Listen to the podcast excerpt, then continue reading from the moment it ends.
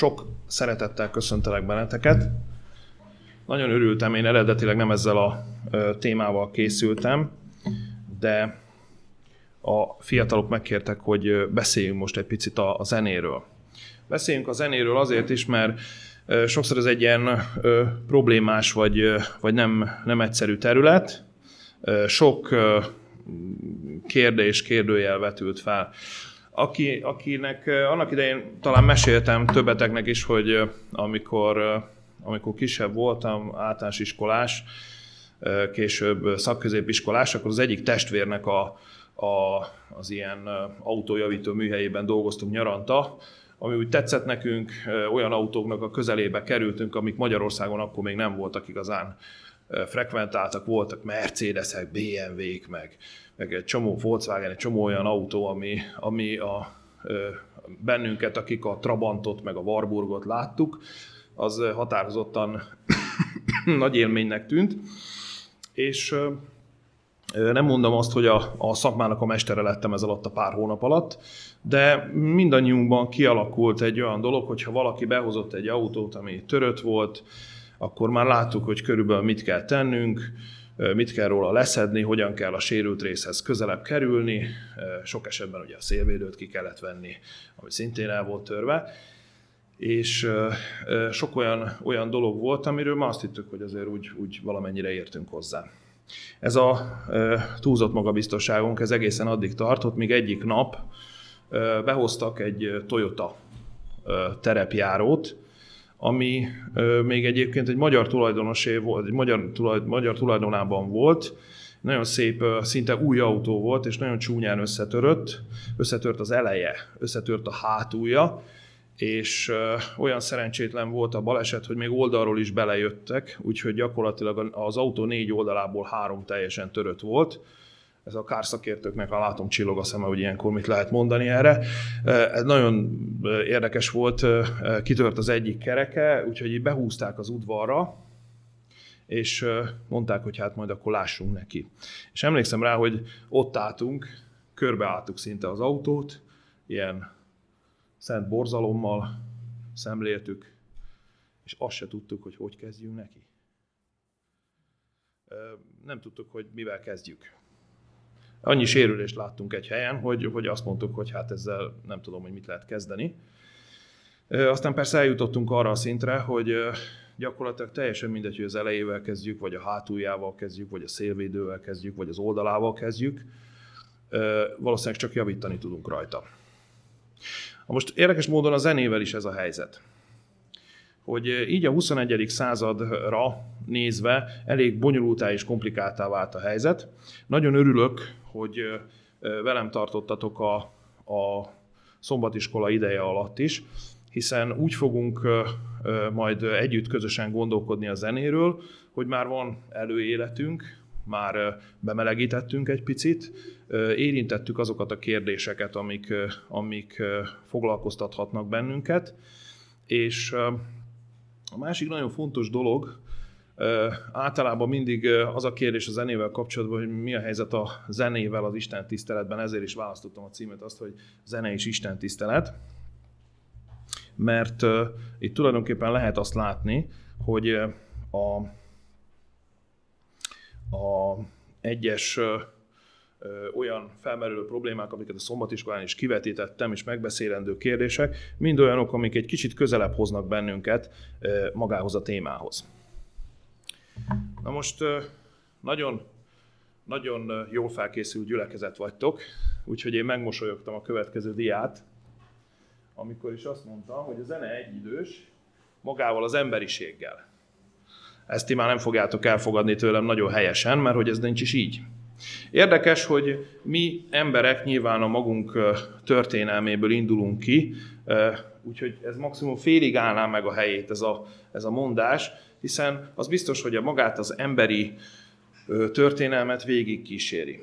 Ha azonban ismerjük a Szentírást, akkor tudjuk, hogy a zene az ennél sokkal bővebb, sokkal tágabb, tehát már a, a történelem előtti időkben, ha lehet így fogalmazni, bár ez se lenne pontos, tehát az emberiség történetének a, az ideje előtt is létezett már a zene, és amikor ez az emberi történelem itt lezárul a Földön, a zene azután is fog létezni.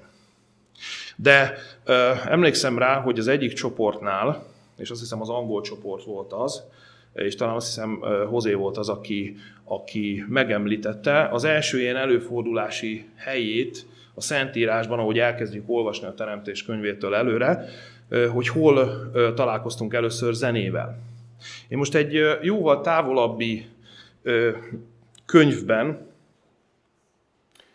a Jobb könyvében lévő szakaszra szeretném felhívni a figyelmeteket egy pillanatra, ami arról szól, arról a bizonyos pontról, ami, amiről beszélünk is, hogy mikor a Földnek alapot vetettem, együtt örvendezének a hajnalcsillagok, és Istennek minden fiai vigadozának. Itt arról van szó, hogy ezek a szavak mögött olyan jelentéstartalom van, hogy itt nem valami hatalmas tehát tivornyára kell gondolni, egyáltalán nem, hanem pontosan arra, amit a kórusnál is hallottatok, hogy, hogy hálaadó énekeket énekeltek, azok, azoknak a világoknak a lakói, azok a teremtett lények, akik még rajtunk kívül léteznek az univerzumban, és ők is Isten teremtményei. Egy nagyon érdekes bepillantást enged.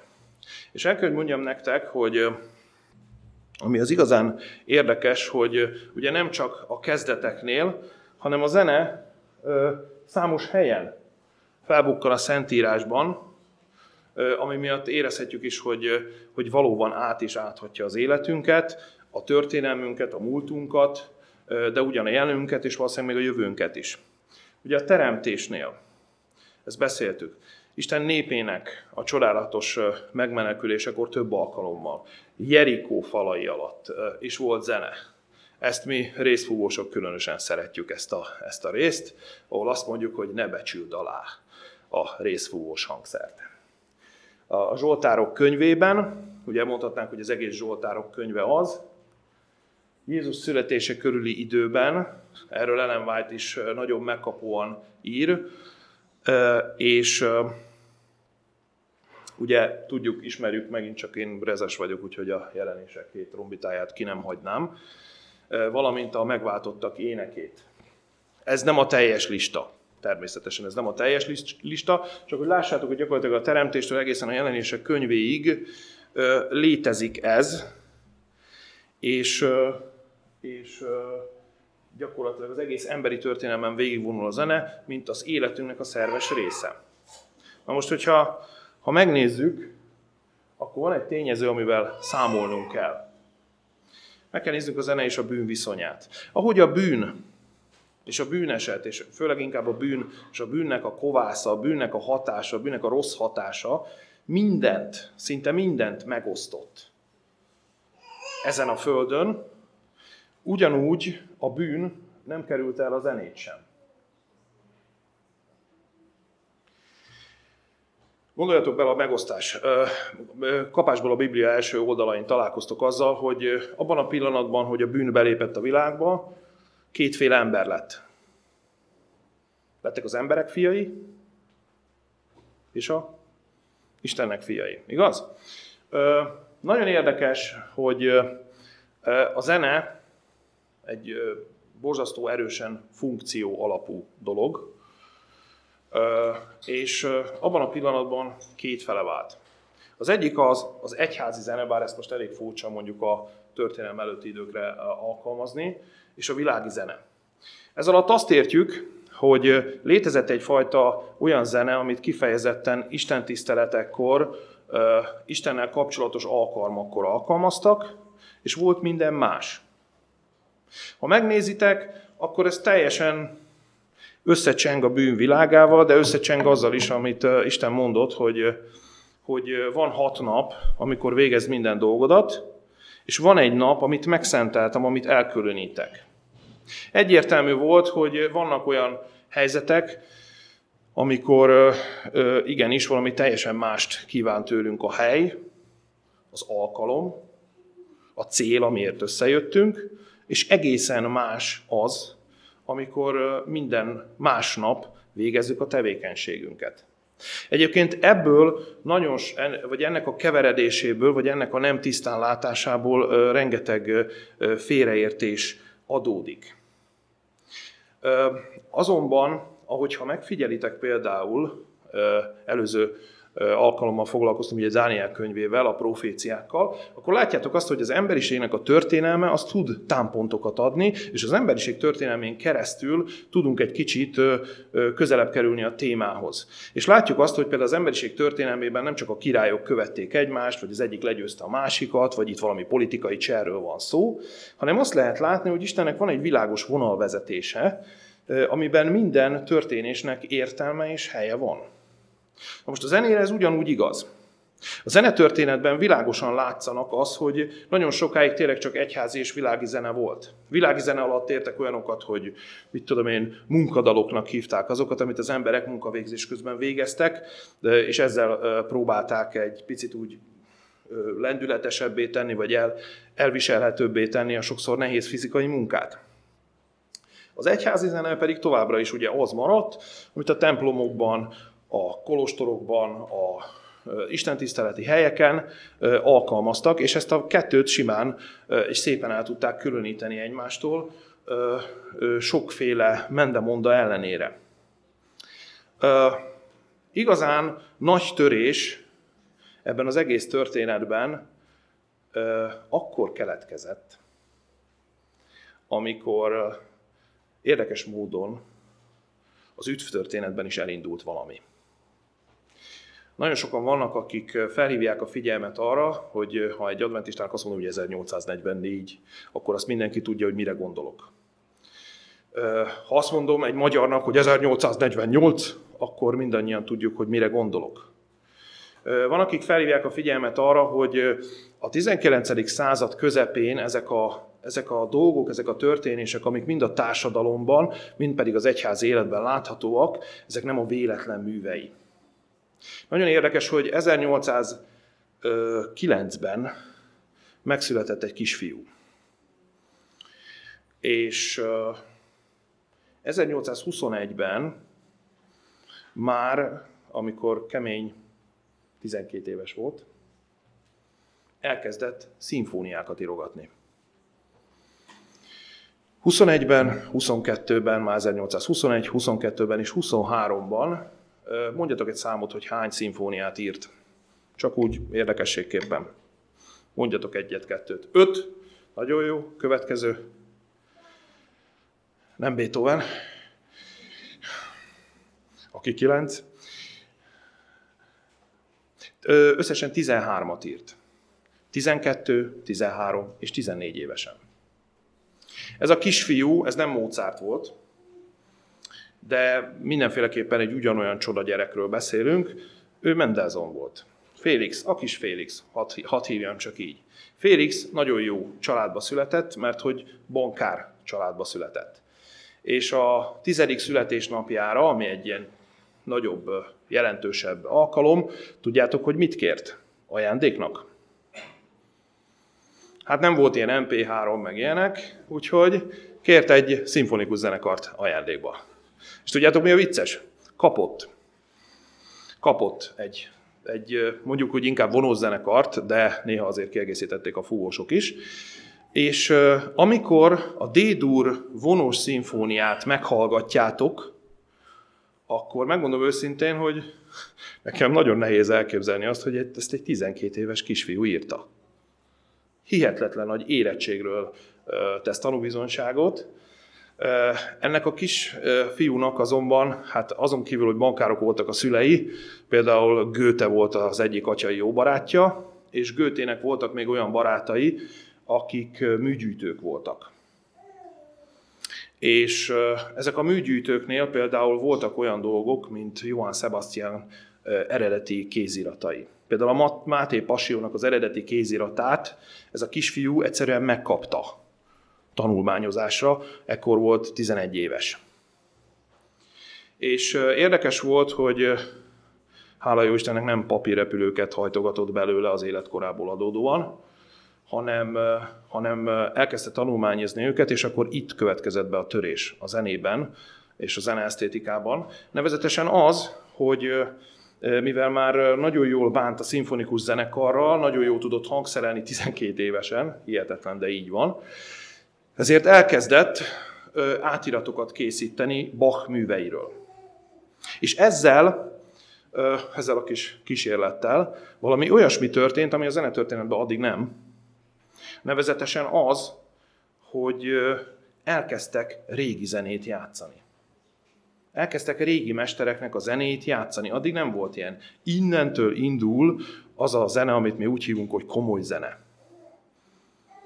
Az amerikaiak ezt sokkal egyszerűbben oldják meg ezt a dolgot, tehát ők nem mondják azt, hogy barokk zene, klasszikus zene, romantikus zene, stb. Azt mondják, hogy klasszikus zene. Tehát náluk ez, ez egy ilyen, egy ilyen dologba belefér, mind a három irányzat, tehát, mint ahogy erdődi családéknál egy óriási probléma, hogy most francia barokkot játszunk, vagy olasz barokkot játszunk, addig náluk ilyen problémák nincsenek, hogy ezt akár valaki fül után is, vagy zeneszerző után is megállapítaná, hogy mi ezzel a probléma. De visszatérve, Mendelzontól és az 1840-es évektől indul az a fajta dolog, ami alapjaiban megváltoztatta az embernek a zenéhez való hozzáállását. Elindult egyszer egy komoly zenei irányzat, és volt rá igény. Azért ha megnézzük az utóbbi pár évet, akkor beleértve vagy leszámítva a pandémiát is, azért az emberek szívesen mentek koncertre és hallgattak ilyen zenéket. Akkor emellett maradt az egyházi zene, és emellett ugye maradt a kortárs zene is. A kortárs zene szegény akkoriban még nem tudta, hogy halára van ítélve.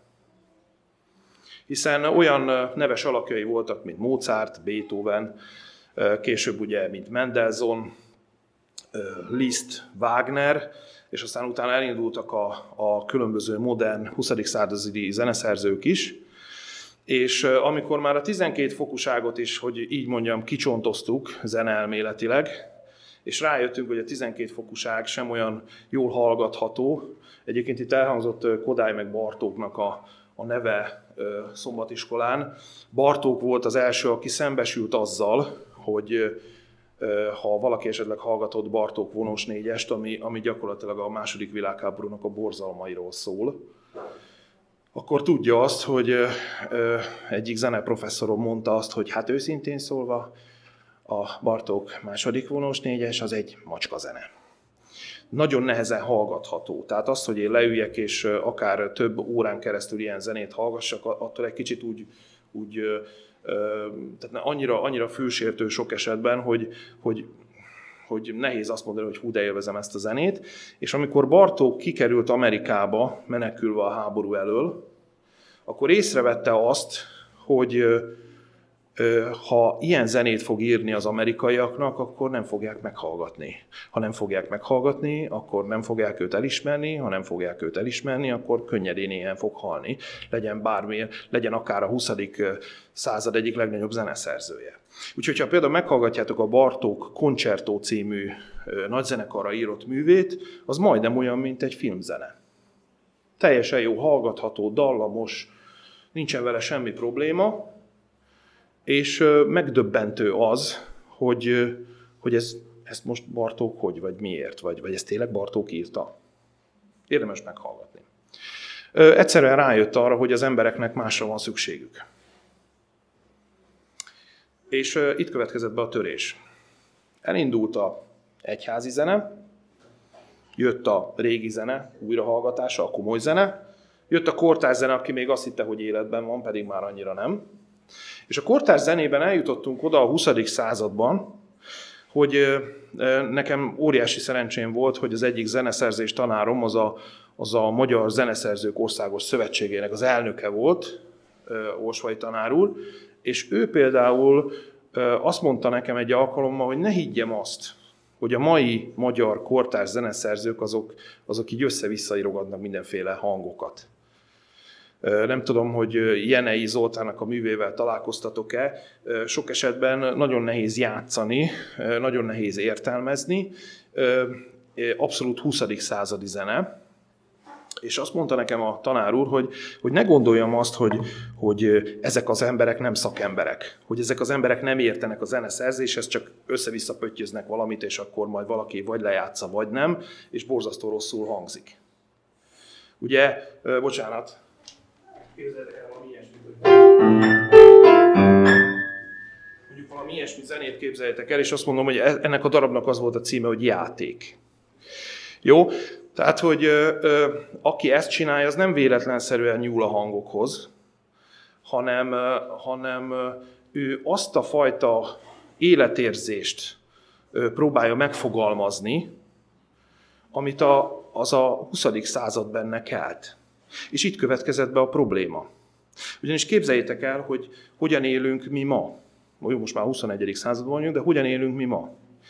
Úgy élünk, hogy naponta dolgozunk 8-10-12 órát, és amikor hazaérünk, akkor nem szeretnénk olyan zenét hallgatni, ami erről a 8-10-12 óráról szól. Hanem mit szeretnénk? Kicsit megnyugodni, kicsit kikapcsolódni, és hát nagyon erősen voltak olyanok, akik szórakozni akartak. És itt lépett be a könnyű zene, ami betöltötte azt a funkciót, amit a kortárzene már nem tudott, és itt lépett be a tánczene, aki nem csak a szórakozásra vágyott, hanem táncolni is vágyott, és ugye tánczene előtte is volt már a világi zenében, de különösen megerősödött, és akkor aztán elindult a könnyű zenének, a populáris zenének az a hihetetlen sokféle ágra való bomlása, amivel nemrég beszélgettem egy DJ-vel, és így elkezdtem mondani, hogy van ilyen, meg olyan, meg amolyan, meg olyan, és mondom, hogy jegyzetelnék, és valami 28 féle zenei irányzatot tudnék felírni, mondjuk csak a jazzen belül. És akkor még hol vagyunk a diszkóval, meg a technóval, meg az összes többi irányzattal, hihetetlen sokfélére. Nagyon sok előadó emelkedett ki, írt slágereket, teremtett saját műfajt, és ez a mai napig tart egyébként, és egyre nehezebben követhető ez az egész. Tehát, ahogy a nagy küzdelem kezdett egyre bonyolultabbá és bonyolultabbá válni, úgy ez azért a zenében is lecsapódott, és észrevehető voltak azok a, a dolgok, hogy, hogy a zene egyre bonyolultabbá és bonyolultabbá vált. Na most aki foglalkozik egyházi zenével, és aki foglalkozik azzal, hogy hogyan, mi, mi, mi, mi szólaljon meg itt ma a gyülekezetbe, annak nagyon nehéz dolga van. A Johi tudna mesélni. Például ma reggel, amikor, amikor, amikor küldözgettük egymásnak az üzeneteket, hogy, hogy, hogy milyen énekek legyenek. Egyre nehezebb döntés volt és lesz olyan zenét találni és olyan zenét játszani, ami Isten dicsőítésére alkalmas. Miért? Hát egyszerűen azért, mert rengeteg zenéből választhatnánk. Rengeteg stílusból választhatnánk. Ismeritek a kifejezést, hogy a bőség zavara. Szinte nem tudunk hova nyúlni.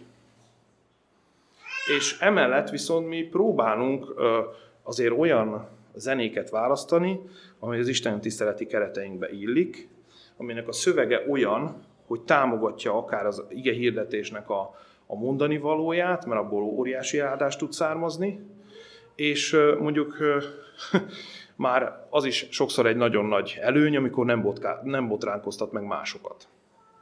Rengeteg érdekes mondat elhangzott ezzel kapcsolatban. Például van egy olyan mondat, hogy nem lehet olyan zenét játszani a gyülekezetbe, ami mindenkinek tetszeni fog. Tegye fel a kezét, aki ezzel egyetért.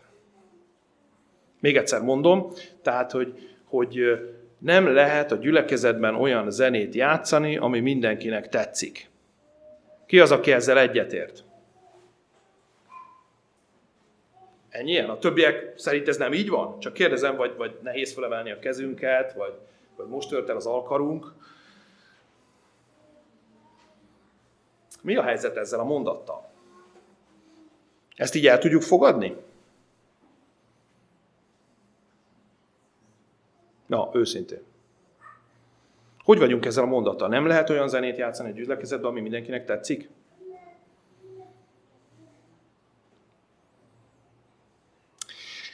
A baj szerintem ott van, amikor ezt a mondatot így elfogadjuk. Például ott van. Emlékszem rá, hogy amikor ilyen kis kisebbek voltunk, és ilyen részfogós kvártettünk volt, akkor általában három szolgálatot játszottunk itt, amikor, amikor mondjuk így, ugyanígy, ahogy a Ráckevé gyülekezetben a kórus kijön és énekel. Akkor, amikor mi a részfogós kvártettünkkel kijöttünk, leültünk, És akkor azt csináltuk, hogy játszottunk hitünk énekeit, játszottunk gyülekezeti ének feldolgozást, és játszottunk például olyan spirituálét, ami, ami még úgy gondoltuk, hogy úgy, úgy belefér a, a zenének a keretei közé. Tehát megpróbáltunk olyan zenéket játszani, ami azért mindenhol meg tud szólítani valakit. Amikor énekeltük a, a, az éneket így közösen, akkor mindenki énekelt. Ez ugye nem egy nagy csoda. Akkor azonban, amikor, akkor azonban, amikor emlékszem, van az adománygyűjtés, akkor a Sanyi játszott egy másik gyülekezeti éneket, ami alatt történik a gyűjtés. És hallottam mögülem, hogy valaki dúdolja. Az azt jelenti, hogy azt az embert megszólítja. Ismeri azt a zenét. Egyetért azzal a zenével. Szereti azt a zenét. Ez, én azt gondolom, hogy ö,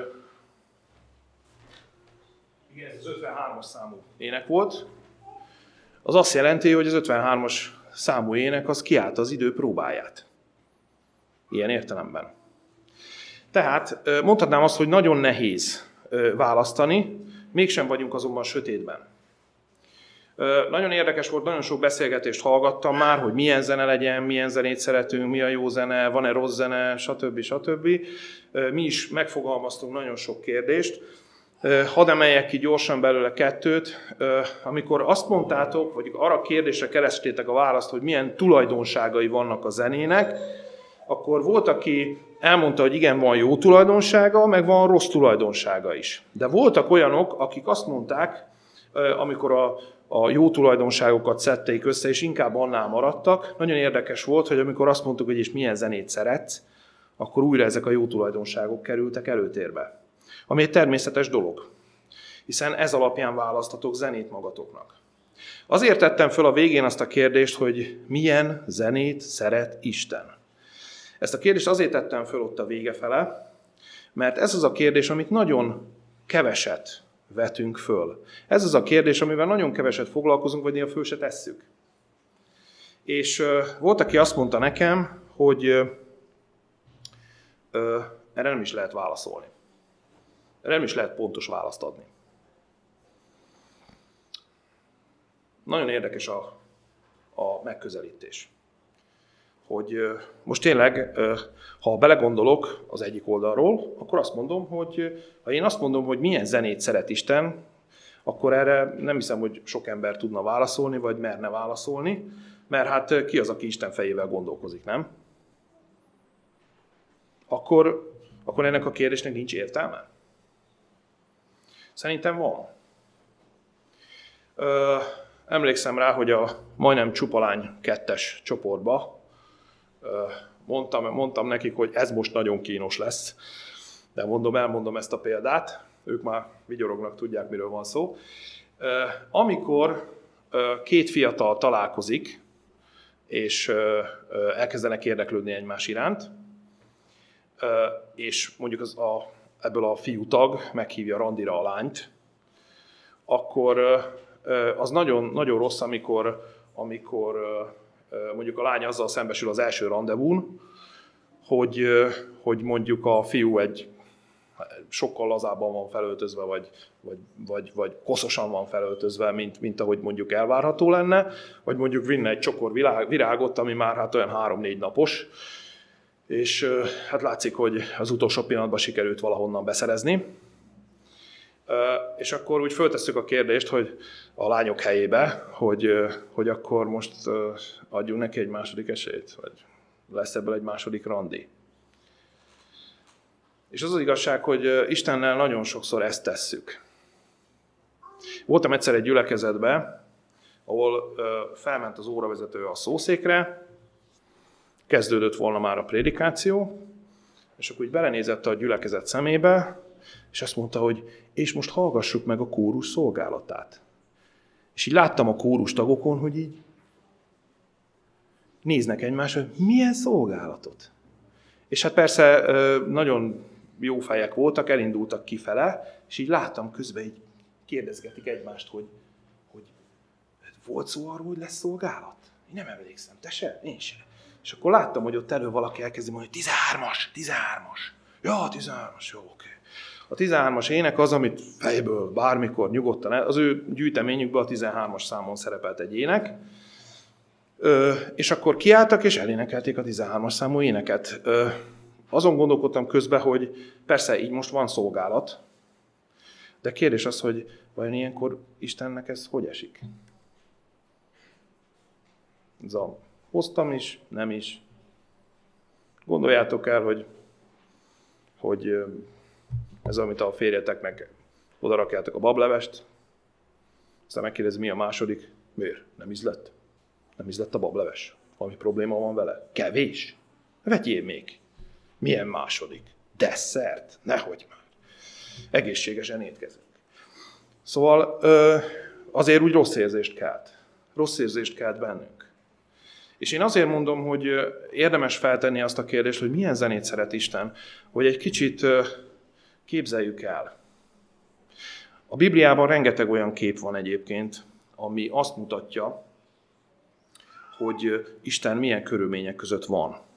Bepillantást enged a mennyei trónterembe. Láthatjuk azt, hogy ott micsoda rend van, micsoda pontosság van, hogyan jelennek meg az ottani lények, hogy milyen alakzatot vesznek föl. Rengeteg dolgot tudunk azért, és rengeteg dologba beleláthatunk, és mindegyikre az jellemző, hogy rend van. Emlékeztek rá, hogy talán egyik alkalommal beszéltem nektek a teremtettségről. Hogyha kicsit nagyítóval megvizsgáljuk a dolgokat, akkor azt látjuk, hogy Isten a legkisebb dolgokban is a rendre törekszik. Emlékeztek, elmondtam az egyik legnagyobb dolgot, hogy Jézus, ahogy feltámadt, mi volt az első dolga? Összehajtogatta a gyolcsot, ami fette a testét, és szépen letette. Vagy hogyha, vagy hogyha láttátok a természetből, a lehető legapróbb részletek is tökéletesen ki vannak dolgozva. Isten így csinálja. Ezeken a dolgokon keresztül meg lehet ismerni Istent. És hogyha ismerjük Istent, akkor sokkal közelebb vagyunk ahhoz, hogy el tudjunk kezdeni gondolkodni, hogy ő mit szeret. Volt egy, volt egy gyerekkori barátom, akinek a szülei szobakiadásból éltek. És tíz éven keresztül mindig az utolsó nap egy kis tortával kedveskedtek a, a német ö, ö, vendégeiknek, úgy, hogy egyébként tényleg csak annyit tudtak németül, hogy danke, meg wiedersehen, meg dankesön, és meg esetleg a guten tag, és ennyi. Nem beszéltek egymással soha. És egyik alkalommal, amikor még tudtam németül, ott voltam éppen, és megkértek, hogy fordítsak nekik. És előkerült ez a tortás történet is, és a Kati néni a magyar oldalról mondta, hogy jaj, hát ő olyan szívesen csinálta azt a tortát, de hát, de hát látta, hogy azért annyira nem fogy el. És a másik oldalról Hanzi, a német bányász megmondta, hogy tíz éve próbálom elmagyarázni kézzel, lábbal a Katikának, hogy a feleségem cukorbeteg. Értitek? Tehát, hogy hiába töltünk el időt egymás mellett, lehet, hogy nem ismerjük meg egymást. És ö, ö, én azt gondolom, hogy ez nem jó. Ez nem jó. Ez most egy vicces kis helyzet volt. Hanzi megpróbálta megenni a tortának annyi részét, amennyit csak bírta, de szerintem 60%-nál tovább nem jutott soha. És itt is az történik, hogy ha nem ismerjük Istent, akkor miért gondoljuk azt, hogy tudjuk azt is, hogy mit szeret. Ha viszont ismerjük Istent, mert minden szombaton vele töltjük időt, akkor miért ne tudnánk azt, hogy Istennek milyen elvárásai lehetnének velünk szemben. Az egyház készített egy, egy ilyen fajta ö, dolgot, ami, ami megmutatja azt, hogy, hogy egyáltalán miről van szó, megmutatja azt, hogy hogyan vannak olyan alapelvek, amik segítenek bennünket abba, hogy egy kicsit ne érezzük úgy, hogy sötétben vagyunk, mikor zenét kellene kiválasztani, mondjuk egy-egy gyülekezeti alkalomra, vagy egy gyülekezeti szolgálathoz. Ahhoz tudnám hasonlítani, mint hogyha van mondjuk egy kertetek, amit éppen megcsináltatok, és fű már van benne, de néha azért este is kiszoktatok menni. Vannak praktikusan ezek a kis leszúrható olyan kis kerti lámpácskák, aminek a tetején napelem van. Ugye egész nap szépen, ahogy süt rá a nap, gyűjti az energiát, majd akkor van benne egy, egy ánykapcsoló, amikor már nincsen annyi mennyiségű fény, akkor ez a, ez a lámpa automatikusan bekapcsol. És hogyha szépen így leszúrtátok a megfelelő helyre, biztos láttatok már rengeteg ilyet, akkor abban a pillanatban, ahogy este kimész, van mihez igazodni teljesen biztosan végig tudsz menni a sötétbe a füvön, a gyepen, úgy, hogy tudod, hogy melyik irányba mész, hiszen a lámpák ott vannak és világítanak. Valami ilyen kis lámpácskák akarnak lenni egyébként ezek a zenei irányelvek is. Tehát egyre nehezebb lenne a döntés. Olyan zenét találni, játszani, ami Isten dicsőítésre alkalmas, és akkor hadd mutassam azt, hogy ha nem vagyunk tisztában az egyházi zene alapelveivel. Mert egyébként nem annyira nehéz ez a, ez a dolog, vagy nehéz ez a kérdés. Tehát, ahogy láttátok, volt egyházi világi zene, aztán lett klasszikus zene. Most már ismerünk olyat is, hogy háttérzene. Háttérzenét általában nem is figyeljük, csak valami zörög ott hátul. Aztán lett, ugye van kortárzene, van tánczene, instrumentális zene, popzene, beatzene, filmzene. A filmzene is elhangzott. Nagyon sokféle zene, ezt próbáltam úgy csinálni, hogy szívalakszerű legyen, nem tudom mennyire sikerült. Nekem, nekem tényleg szívügyem a zene, de ugye egy nagy kérdőjel az, hogy mi legyen akkor a zenével ebből, a sok zenéből hogyan válasszunk. Vagy mi történjen.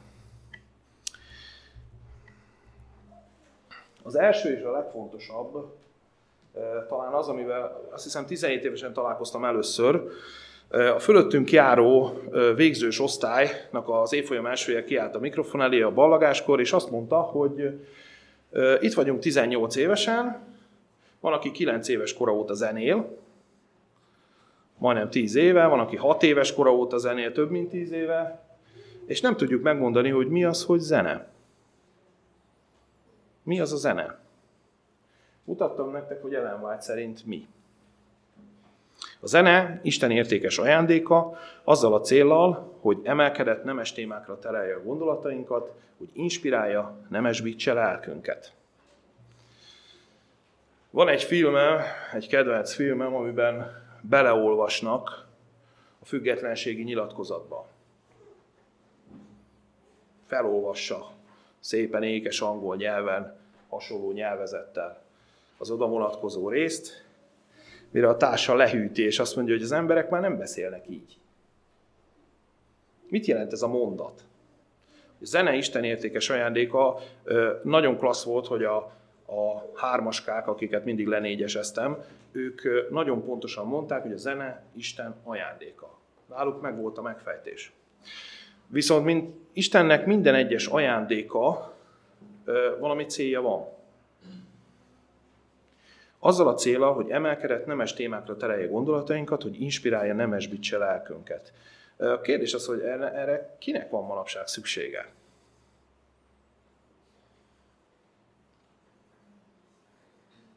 Szükség van arra, hogy emelkedett nemes téma. Mi az a nemes? Sokszor itt megállhatnánk, hogy inspirálja nemesbítse lelkünket. Hányan használják ma a zenét erre? Inspirálja egy kicsit, úgy nemesbítse a lelküket. Úgy gondoljatok bele. Viszont az az érdekes, hogy Ellen white kapcsolatban nekem voltak ilyen hullámvasutaim az elején. Ugye azt mondták, hogy ő proféta. Ott voltam, hogy érzékeltem azt, gyülekezeti zenét játszó fiatalként is, hogy a zenével van valami probléma, meg állandóan van valami ütközés, meg konfliktusok, meg egyebek, és azt éreztem, hogy egyre jobban, jobban, jobban, jobban van. Én érzékeltem azt, hogy, hogy milyen volt az, amikor, amikor egy kórus találkozón majd, hogy nem ilyen beat énekeltek ott, és nem értették, hogy mi a probléma. Egy csomó ember meg ki volt akadva. Egy csomó nem értették, hogy mi, mi ezzel a gond csomóan meg azt nem értették, hogy mi azzal a gond, hogy miért nem értettek, hogy mi azzal a gond. És láttam azt, hogy ez, ez kezd begyűrűzni, elkezdünk róla egyházi fórumokon beszélni, elkezdünk róla zenei munkacsoportban beszélni, keressük a megoldásokat, stb. stb. stb. És ezt hozzáteszem a 90-es években. És ezzel szemben mondjuk megjelentek a keresztény irodalmak, amik szintén felhívják erre a problémára a figyelmet. És akkor azt mondtam, hogy ha Ellen White ö, igazán proféta, és igazán látta az utolsó napok eseményeit, és Isten megmutatta nekik ezt, és ezeket leírta, akkor hogy-hogy nem látta ezt a problémát? Hogy-hogy nem látta, hogy az egyház egy csomószor szenvedettől a problémától? Akkor ezek szerint mégsem egészen jó proféta? Aztán utána jött életem egyik mélypontja, amikor a hitünk énekeit jegyző dr. Murányi Árpádot megkértem, hogy küldje el nekem a Ellen White-nak az összes zenével kapcsolatos írását. Egyik nap kopogtatott a postás, kezembe adott egy A4-est, borítékot, amiből kihullott szerintem kettő darab A4-es, összesen négy oldallal. Lehet, hogy három volt, nem tudom. Akkor fölhívtam Árpi bácsit, és mondják, hogy köszönöm szépen, a csomag egyik felét megkaptam, a másik hol van? Azt mondta, hogy milyen csomag. Hát mondom, amit küldött, azt mondta, az az összes. Mondom, az nem létezik, hogy ennyi lenne az összes, amit Ellen White ebben a témában írt, mert akkor, akkor vagy nem nézett oda, vagy félrenézett, vagy nem tudom mi, ennyi lenne az összes. Aztán, mint ahogy kiszokott derülni, nem Ellen white van a probléma, velem volt a probléma. Ugyanis rossz helyen kerestem. A zenével kapcsolatos probléma, majd el fogom nektek mondani, és szeretném ezt a gondolatot a szívetekre helyezni, a zenével kapcsolatos probléma nem zenei probléma. Jó? Erről majd később fogunk beszélni.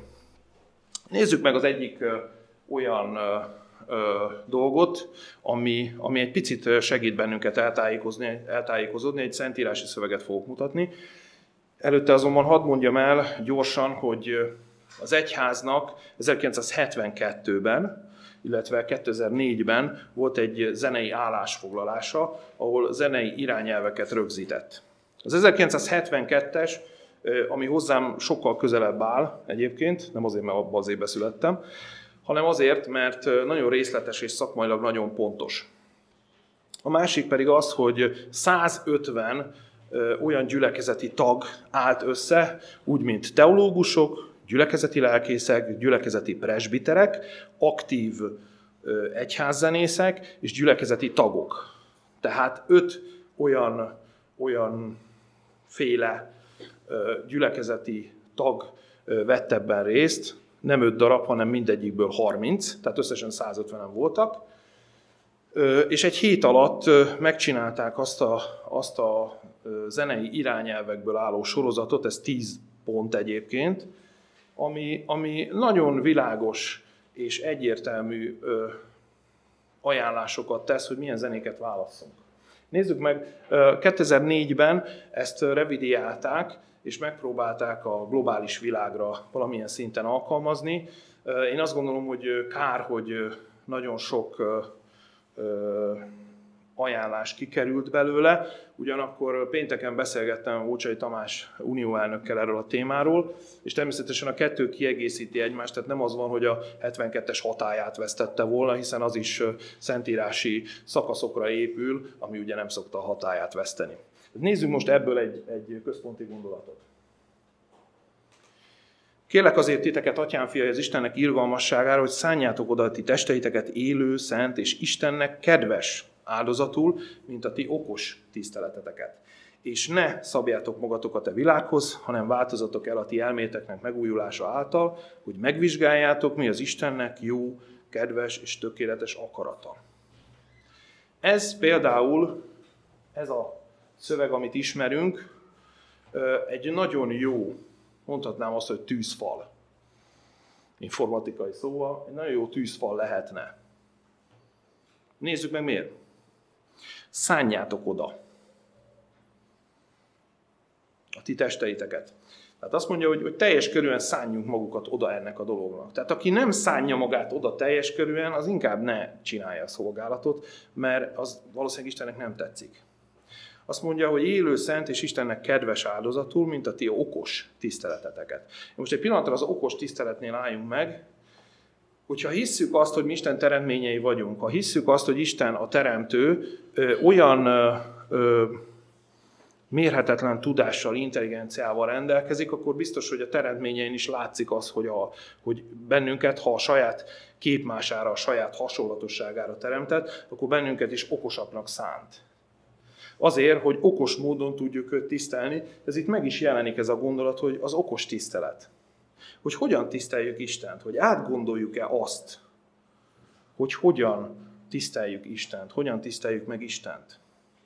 A következő fontos elv, erről azt hiszem hármaskáiknál beszéltünk megint, hogy ne szabjátok magatokat a világhoz. Ugye sokszor elhangzik, hogy nem lehet ilyen ex-katedra kijelenteni dolgokat, hogy, hogy ez így van, meg úgy van, mert hát az, az nem. Pont a zene az egyébként, ahol nem lehet ilyet csinálni. Mert pont a zene az, ahol, ahol nagyon is konkrét dolgokat kell megtenni. Ha, ha az 53-asnál haladunk,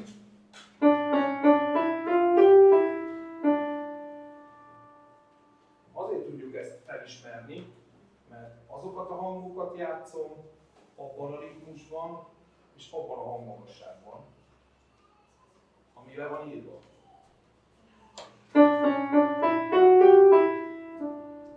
Már éreznétek, hogy valami, valami nem az igazi. Igen, mert egy hangot szándékosan megemeltem.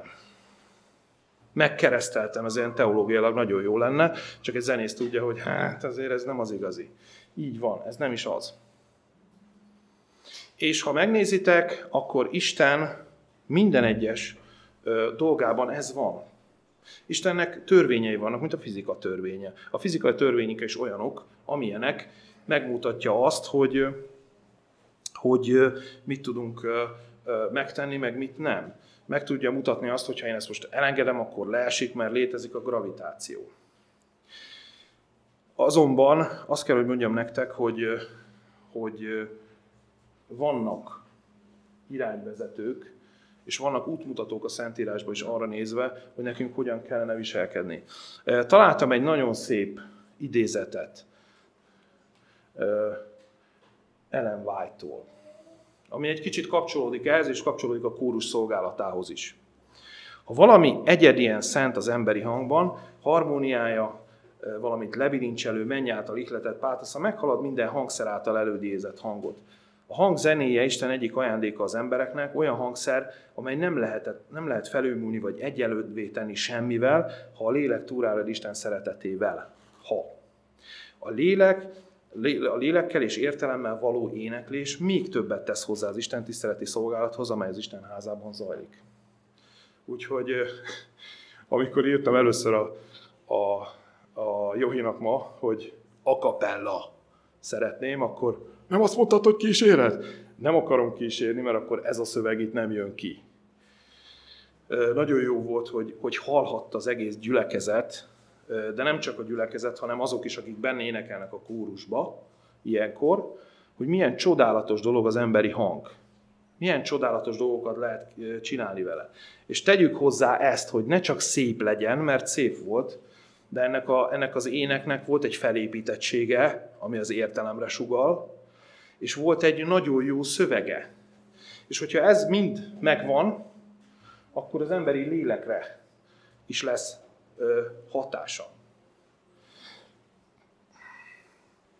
Haladjunk tovább.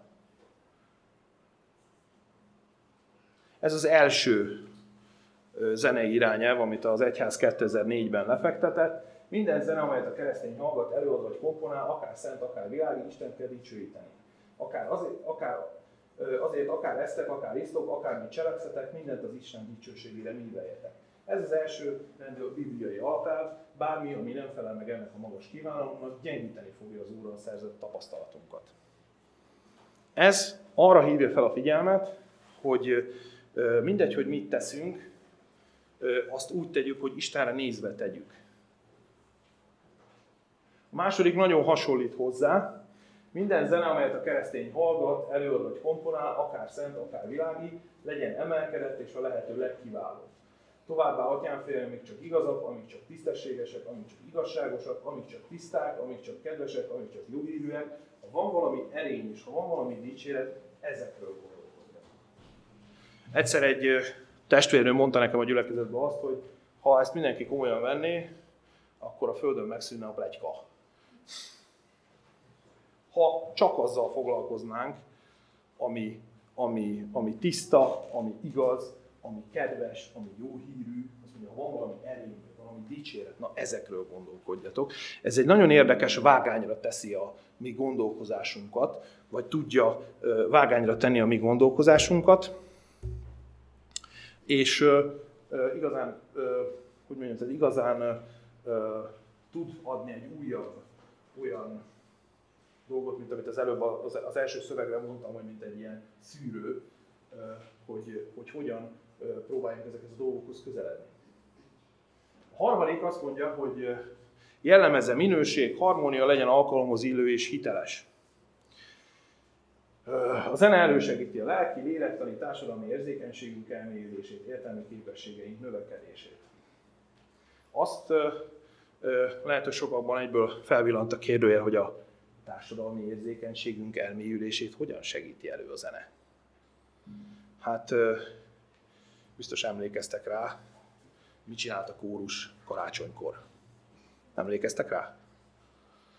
Vagy mondjuk előtte? Hogy mikor részt veszünk a, a városnak is az életébe, amikor, amikor hozzáadunk ö, valamit ahhoz a közösséghez, azokból, ami nekünk vannak.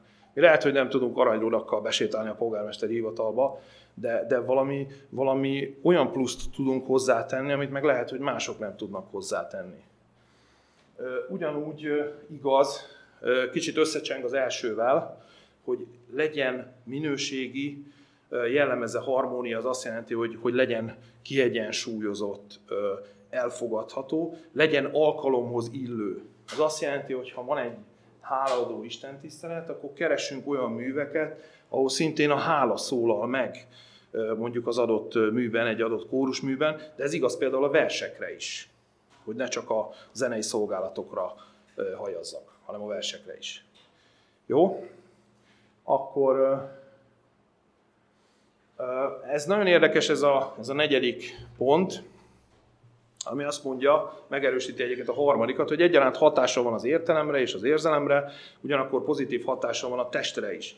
A zene hatása tehát teljes körű. Ez nem úgy tűnik nekem, mint egy ö, irányelv, ez inkább úgy tűnik, mint egy zenéről, zenével kapcsolatos ö, megállapítás. És akkor itt van egy idézet Ellen White-tól a Bizonságtételek első kötetének a 497. oldaláról, ami azt mutatja, hogy sátán pontosan tisztában van azzal, hogy a zenét azt fel lehet használni másképp is.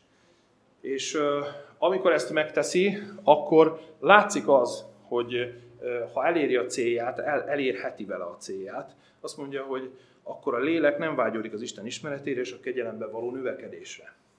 Érdekes, Kodálynak van egy ilyen mondása, hogy ha a zene idegen, az elidegenít. Tehát a zene idegen, az elidegenít. Nagyon érdekes, hogy magyarok vagyunk, de nagyon sokszor hallgatunk ö, angol énekeket is. Ö, beszélünk angolul, érthetjük a, a szövegét, ö, néha nem teljes egészében, néha teljes egészében érthetjük a szövegét, tudhatjuk, hogy miről szól, de ugye mégse az anyanyelvünk. Ez nem azt jelenti, hogy innentől kezdve mindenki kapcsolja át az NPR-on lejátszóját, és csak magyar nyelveket játszon. Egyáltalán nem erről van szó. De az is igaz, hogy hogyha ha egy kicsit idegenebb a kultúrától a zene, amiben mozgunk, akkor az képes egy picit elszeparálni bennünket, de ez ugyanúgy igaz technikailag is egyébként. Manapság már fogjuk magunkat, bedugjuk a fülhallgatót, megnyomjuk a gombot, elindul a zene, sztereóban, ráadásul hihetetlen jó minőségben, és akkor kicsit úgy kizárjuk a külvilágot magunk körül. Érdemes egyszer felülni egy vonatra, és megnézni, hogy hányan ülnek bedugott fülekkel, és néznek ki fel az ablakon, közben zenét hallgatnak, csak hogy másokkal ne kelljen foglalkozni. Nagyon furcsa.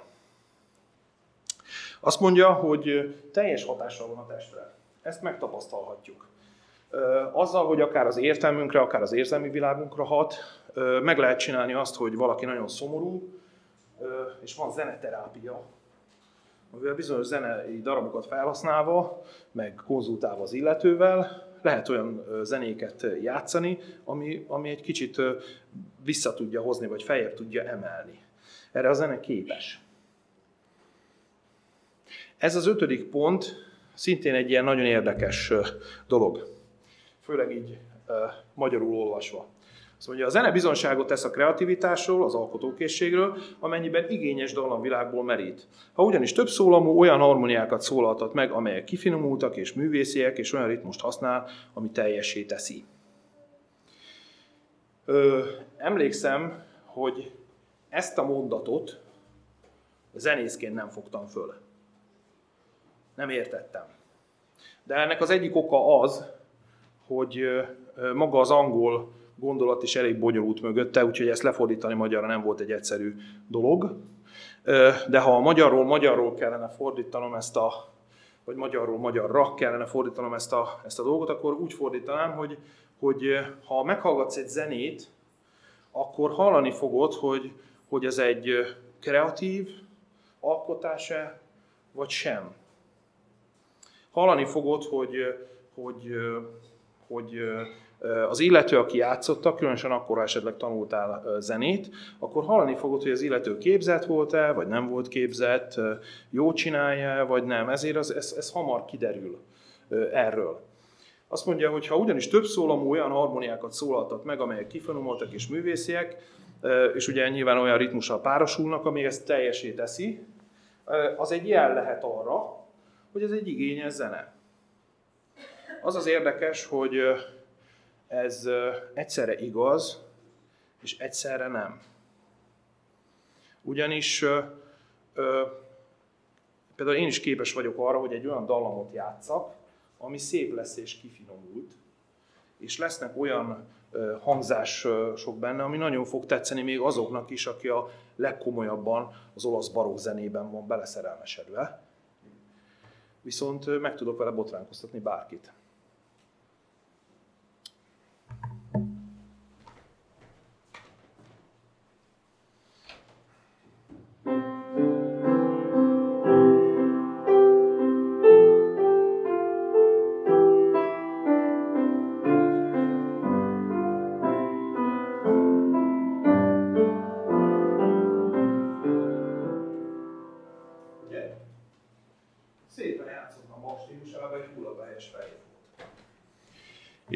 Ha valaki ezt meghallja, akkor nyilván azt mondja, hogy te jó ég, hát ez nem ide tartozik.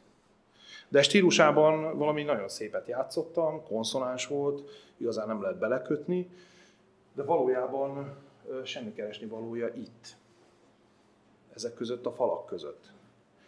A, ugyanakkor viszont ne higgyük azt, hogy ez a szélsőséges példa a példa mikor azt mondják, hogy persze, mert vannak olyan, olyan énekek, amiket a, először a kocsmákban jegyeztek fel, és akkor később lettek belőlük ö, ilyen énekek. Lemerem fogadni, hogy a száz százaléka először volt a templomban, és utána került a kocsmába, és nem fordítva. Itt viszont arról van szó, hogy ha, ha valaki már képes arra, hogy kifinomult zenét szerezzen, az legalább jó úton jár. A ö, virág csinálta azt, hogy a hitünk énekeinek jó nagy százalékát elkezdte zenelméletileg kidolgozni. És látta azt, látta azt, hogy vannak olyan törvényszerűségek, vannak olyan felépítésbeli dolgok, amik, amik azt mutatják, hogy minden egyes darab, ami oda bekerült, az nagyon át van gondolva, harmoniailag, igaz? Jó, köszi.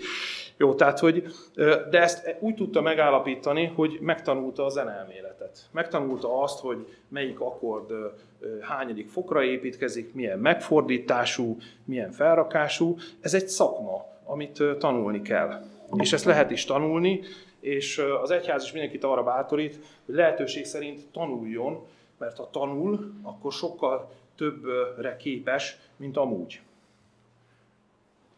Ellen White ezzel kapcsolatban azt írja, hogy nem elég ismernünk az éneklés, vagy a zenélés alapjait, hanem ezzel az ismerettel olyan kapcsolatba kell kerülnünk a mennyel, hogy általuk az angyalok énekeljenek. Biztos vagyok benne, hogy amikor, amikor itt egy kórus kiáll, és elénekel valamit, és szépen felkészült rá, akkor biztos vagyok benne, hogy az angyalok velük énekelnek. Volt, aki, például elhangzott itt egy, az előbb egy, egy fuvoladó, emlékeztek rá? Ketten kiálltak és fuvoláztak. Az egy két szólamú dallam. Viszont az az érdekes, és az a csodálatos benne, hogy Isten úgy teremtette meg az egész fizikát, az összes törvényszerűséget, hogy amikor ők két szólamban játszanak, akkor valójában tudjátok, hogy hány szólamot hallunk? Hármat. Minimum. Ugyanis a, a legalsó hangját leülök az zomborának,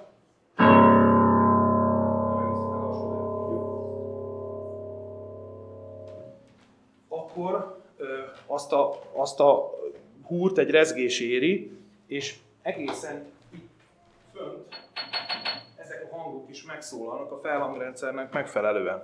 És mivel konszolánsan volt megírva az a darab, amit ők játszottak, nagyon sokszor lehetett hallani, hogy megszólalnak fönn még plusz hangok. Hogyha kettő hangot megszólaltatok,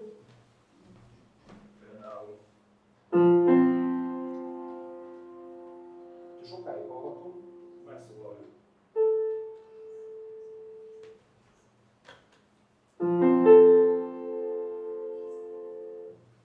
Mozartnak van egy műve, a Requiem.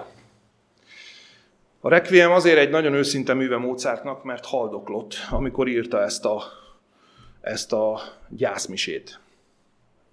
És az utolsó akkord, amit a zenekar játszik, az egy borzasztó sokkoló akkord. Démóban van, és az akkord így szól. Nincs ebben se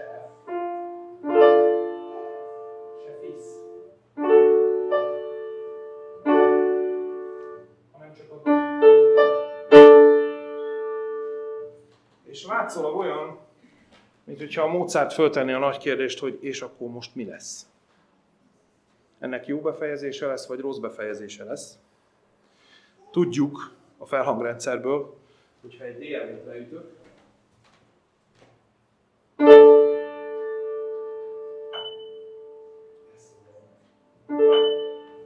Nekem, mint zenésznek, ez azt mondja, hogy Isten minden, mindenképpen jót akar.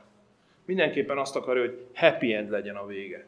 Ugye ö, hogy hívjuk azt a tercet, ami, ami a középkori zeneszerzők kedvence volt, hogy mindig durban fejeződjön be? Picardiai terc, igen. Ezt úgy is hívják, hogy a zenei happy end, hogy, hogy akármilyen, dur, akármilyen múlban játszunk, a végén durban fejeződik be. És Istennek is valahol ez a célja ezzel. Nézzük tovább. A hatodik és a hetedik pontot én összevontam, mert itt egy nagyon lényeges kérdésről van szó, az éneknek a szövegéről. A dalszövegről azt mondja, hogy pozitív módon ösztönözze az értelmi képességeket, épp úgy, mint az érzelmeinket, az akaraterőnket, a jó dalszöveg kreatív, mondani valója tartalmas, jól megfogalmazott, pozitív dolgokról szól és erkölcsi értékeket fejez ki, nevelés felemel összhangban van a józan bibliai teológiával. Ha megnézitek, a hetediknek a végén ez a bibliai értékrendel összhangban van, ugyanaz a gondolat, Ugye a zene és a szöveg alkotó részeinek harmonikus egységben kell lenni. Ez nem csak azt jelenti, hogy a szótagszám jöjjön ki, hanem azt is jelenti, hogy, hogy ha adventisták vagyunk, akkor nézzük meg azt a szöveget, amit éneklünk, hogy azzal mi azonosulni tudunk-e. Összhangban van a józan bibliai teológiával. Csak egy gyors mondat, biztos mindannyian ismerették ezt az éneket. Elkezdem játszani, már tudjátok is.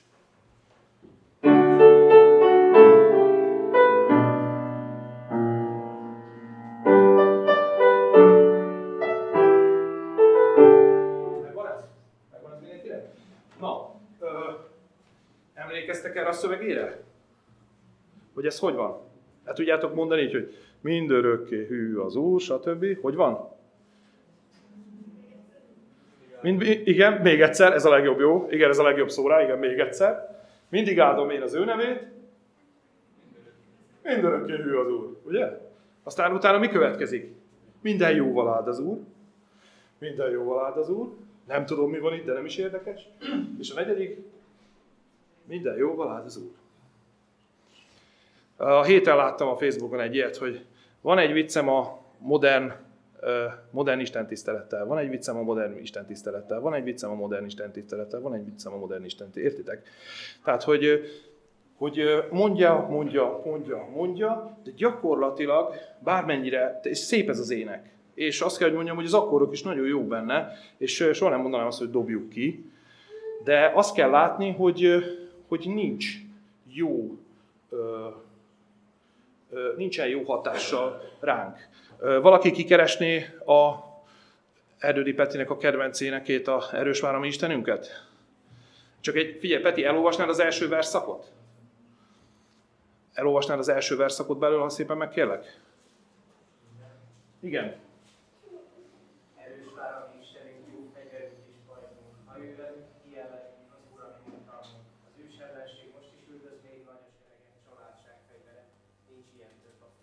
Tovább tudunk menni?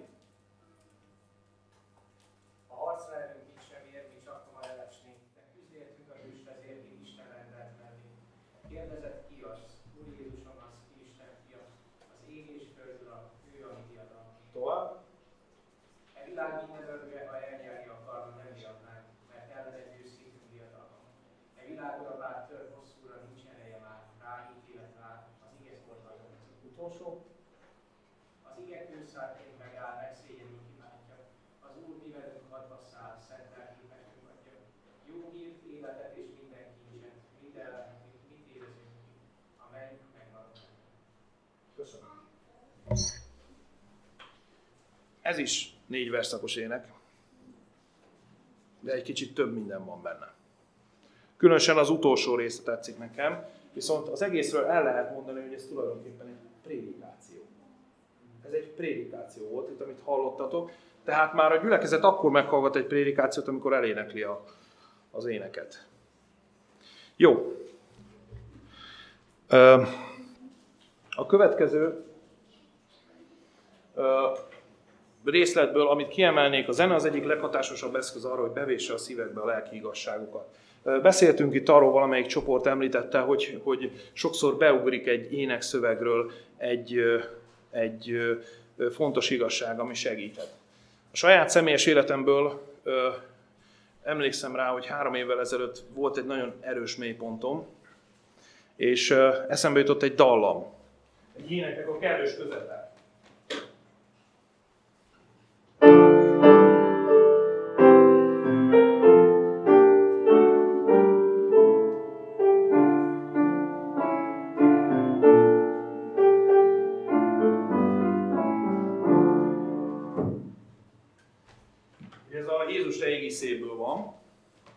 És eszembe jutott az a sor, hogy elhagynak emberek. De mit állt az? Ha ő veled. Kicsit hasonlít a, a, a Luther által vázott gondolathoz, hogy egy csomó baj történhet, de a menny az megmarad nekünk. Hogy lássuk azt, hogy milyen, értek, milyen, milyen értékrendet kéne képviselnünk, meg megélnünk. Itt elhangzik egy másik gondolat is, hogy az ének, mint az Isten tisztelet szerves része, ugyanolyan fontos tényezője a vallásos szolgálatnak, mint az ima. Sok ének valóban ima. Ezt láthattátok is. A következő, a nyolcadik, mindjárt a befejező, előtti utolsó, azt mondja, hogy fenntartja a lelki értelmi és az érzelmi alkotórészek józan egyensúlyát. Erről egyébként már volt a hatos és a hetesben is szó, tehát ez egy picit inkább ismétlés, de itt van hozzá a szöveg, a vége pedig mindennek közel van, annak okáért legyetek mértékletesek és józanok. Mindenféleképpen arra bátorít bennünket, hogy, hogy ne egyfajta igazságot boncolgató éneket énekeljünk, hanem nézzük meg, hogy, hogy tudunk-e olyat választani, ami, ami szövegében jó lehet. És akkor az utolsó pont, amit a, az egyház ilyen ajánlásként tett, az az, hogy fel kell ismernünk és el kell ismernünk a különböző kultúrák Isten dicsőítéséhez való hozzájárulását. A zenei formák és hangszerek igen különbözőek a hetednapi adventisták vérek széles családjában, így az egyik kultúra zenéje talán idegenül hangzana egy másik kultúrában élő számára. És akkor ide tartozik ez a, ez a ige, hogy mindent megpróbáljatok, ami jó, azt megtartsátok. Ez szintén egy olyan szűrő, szintén egy olyan tűzfal, ha úgy tetszik, ami, amiben igenis vizsgáljuk meg azt, hogy mi a jó, és amiről úgy látjuk, hogy jó, azt tartsuk meg. Itt gyakorlatilag a testvérek arról beszélnek, hogy az egyház világszéles lett. Rengeteg országban jelen van, nagyon sok közös énekünk van, vannak ugye uniónként eltérő énekek, amiket külön kezelünk, és biztos, hogy vannak köztük olyanok, ami nekünk furcsán hangoznak, de az adott kultúrában teljesen rendben van. Ugye nyilván nem úgy születtünk, hogy egyszerre éltünk Afrikában, egyszerre éltünk Dél-Amerikában, vagy, vagy voltunk akár Ázsiában. Ezzel nekünk tisztába kell lenni, hogy ez a fajta sokszínűség, ennek megvannak a szépségei is, de ugyanakkor lehetnek akár negatív hatása is. Éppen ezért mindent megpróbáljatok, és mindent lehetőség szerint tartsunk meg, ami jó. Még egyszer Ellen White-nak a mondata, a zene Isten értékes ajándéka. Jó lenne látnunk, hogy ez az ajándék, ez valóban a mennyből van. Emlékszem rá, hogy amikor komolyan vettétek azt, hogy fogalmazzuk meg, hogy mi az a zene, minden csoport próbálkozott vele, hogy tényleg egy definíciót adjon a zenéről, akkor azt láttuk, hogy nagyon nehéz. És jó látni, hogy, hogy Ellen White megadja erre is a magyarázatot, nézzétek meg a következőt, azt mondja, hogy a zene mennyei eredetű dolog. Valószínűleg ezért nehéz meghatározni, kimondani a szánkon, hogy, hogy mi a zene. Mert a zene az nem e földi dolog. Nem e világi. És ugye, ha emlékeztek rá, akkor az apostol azt mondja, hogy, hogy mesztelenül születtünk le erre a világra, és úgy is fogunk távozni, semmit nem vihetünk magunkkal. Képzeljétek el, hogy lehet, hogy a zene az egy olyan dolog, amit elvihetünk magunkkal azt mondja, hogy ö, ö, ha megnézitek, akkor a zene az, ami feljutatja a dicséretünket hozzá, aki a tisztaság és a harmónia megtestesítője. A zene és a diadalének lesz az, melynek kíséretében a megváltottak bevonulnak végül a mennybe, hogy elvegyék a halhatatlanság jutalmát. Minden nagyon fontos dolognál ott van a zene, és jó azt látni, hogy a zene a mennyből indult, és vissza is kerül oda. Ha elhisszük azt, amit, amiről itt szó van, hogy a zene Isten ajándék, akkor képzeljétek el azt, hogyha ti ajándékba adtok valamit, és látjátok, hogy össze-vissza eltörik, kopik, meg kell csináltatni, stb. Képzeld, mikor az apa, egy fi, az apa a fiának mondjuk egy autót ad, aztán a harmadik kanyarba összetöri, és akkor utána újra meg kell csinálni, stb. Azért biztos, hogy a, az apának is fáj egy kicsit. És képzeljétek el Istent, hogy, hogy ő, amit lát a zenével, hogy milyen zené, zene van a mennybe, és milyen zene van a földön, és hogy az ember hova képes esetleg a zenét csűrni, csavarni, hogy aztán oda jut, ahova jut. Ezért érdemes lenne elgondolkodni róla, hogy, hogy azzal, azzal mit teszünk, vagy mit tehetünk. Hát köszönöm, hogy ilyen hosszúra nyúlhattam. Végignéztük azokat a zenei irányelveket, amik egyébként léteznek, azt tudom nektek mondani, hogy az 1972-es zenei irányelvek azoknak, akiknek részletesebben vannak kérdéseik, még azokra a kérdésekre is választ tud adni. Nagyon sok ö, olyan dologgal foglalkoztak 72-ben a testvérek, amire 2004-ben nem tértek vissza, de abban rengeteg olyan dolog van, ami további iránymutatásokat tud adni azoknak, akik, akik szeretnének a zenei szolgálatokban nem csak részt venni, hanem, hanem minőségi módon részt venni, úgy közeledni Istenhez, ahogy az megfelelő. És ahogy mondtam nektek az elején, hogy a zenei probléma az nem zenei probléma, ez pontosan azért van, a zene az csak egy indikátor. A zene az csak megmutatja azt, hogyha a zene hanyatlani kezd, az azt jelenti, hogy az egyháznak a lelki színvonala kezd el hanyatlani. Amikor már nem figyelünk annyira oda Istenre, amikor már nem figyelünk annyira oda arra, hogy az Isten tisztelet szép legyen, hogy az Isten tisztelet hasznos legyen, hogy az Isten tisztelet felemelő legyen, hanem arra figyelünk, hogy különböző dolgokkal, nem is tudom, lejjebb vigyük annak a színvonalát, ami az egész közösségre nem tesz jó hatást, akkor elindul egy olyan folyamat, amiből a zene sem lesz kivétel. A zene mutatni fogja azt, hogy egyre rosszabb és rosszabb a helyzet. Ha viszont azt látjuk, hogy mindenki odafigyel, hogy mindenki próbál a legjobban oda készülni a szombatra, ha azt látjuk, hogy mindenki próbál a szombatra úgy tekinteni, mint egy igazán szent dologra, ami azért különbözik az összes többi naptól, mert most nem hétköznap van, hanem egy olyan nap, amikor Istennel találkozunk, akkor a, szombat az valóban áldás lesz, és tisztulni fog az Istenről alkotott képünk. Ahogy tudom azt, hogy, hogy mondjuk a kedvesemnek mi a kedvenc színe, mi a kedvenc étele, úgy nem ismerem Istent. Isten sokkal jobban kellene ismernem. Istennel minden szombaton foglalkozunk, minden nap imádkozunk hozzá.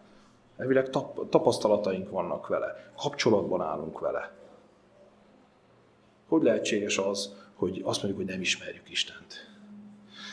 Ismerjük meg Istent, kerüljünk hozzá olyan közel, amennyire csak tudunk, és amennyiben van lehetőségünk, mindig gondoljuk át, hogy ez az Isten, akiért minden szombaton eljövünk ide a gyülekezetbe. Akit tisztelünk, azt valóban megfelelően tiszteljük-e? Gondolkozzunk azon, hogy, hogy jót teszünk-e, amikor, amikor nem foglalkozunk a dolgokkal. Jót teszünk-e azzal, amikor késünk, mert úgysem történik semmi baj. Nem történik még belőle semmi tragédia, hogy 10 perccel később értem oda a szombatiskolára, és így tovább, és így tovább. Biztos vagyok benne, hogyha a parlamentbe hívnának bennünket, akkor ott lennénk időbe, normálisan fel lennénk költözve. De soha ne felejtsük el, hogy amikor idejövünk a gyülekezetbe, akkor egy sokkal nagyobb valakivel találkozunk. Minden szombaton. És ő itt van, és ő vár bennünket. Legyünk hozzá méltók az ő kegyelméből. Amen. Szerető mennyi atyánk, köszönjük azt, hogy még volt lehetőségünk közösen együtt személyesen részt venni a gyülekezeten, gyülekezet életében és az Isten tiszteleten és köszönjük azt, hogy ezt még békében háborítatlanul meg tudjuk tenni. Köszönjük a te ajándékodat, a zenét. Köszönjük, hogy te azzal a cél alattad, hogy, hogy megvidámítson, felemeljen bennünket, hogy nemes dolgokra terelje a mi figyelmünket, és inspirálja, megjobbítsa a mi lelkünket. Arra szeretnénk kérni téged, hogy, hogy akár a zenében, akár más ajándékodban, amit nekünk adtál, kérlek, hogy Segíts, hogy az a szándék, amit te szeretnél, az meg tudjon valósulni. Segíts, hogy a te ajándékaidat, így a zenét is jó tudjuk felhasználni. Te áldjál meg bennünket, te segítsél meg bennünket, te vezessél bennünket, hogy meg tudjuk ismerni, hogy mi a te jó és tökéletes akaratod. Segíts, hogy mindig erre nézzünk, mindig ezt tekintsük mércénknek, mindig ezt tartsuk egy olyan szintnek, amit amire oda kell figyelni, és segíts, hogy ne a, a világhoz szabjuk magunkat. Segítsél bennünket abban, hogy ne abba az irányba menjünk, amibe talán a tömeg megy, hanem mutasd meg nekünk a helyes utat, mutasd meg azt, hogy, hogy milyen jó melletted lenni, milyen jó hozzád közeledni. Segíts, hogy meg tudjuk az Isten tiszteleteknek a szentségét őrizni, és meg tudjuk őrizni azt, amiért te minden szombaton itt vársz bennünket. Köszönjük, hogy meghallgattad a mi imánkat, Kérlek, legyél velünk ezzel a közösséggel, ennek a közösségnek minden tagjával, hogy akkor is, amikor erről a helyről elmegyünk, akkor is érezhessük továbbra is a te kegyelmedet, a te vezetésedet, a te oltalmadat. Jézus nevében köszönjük, hogy meghallgattál bennünket. Amen.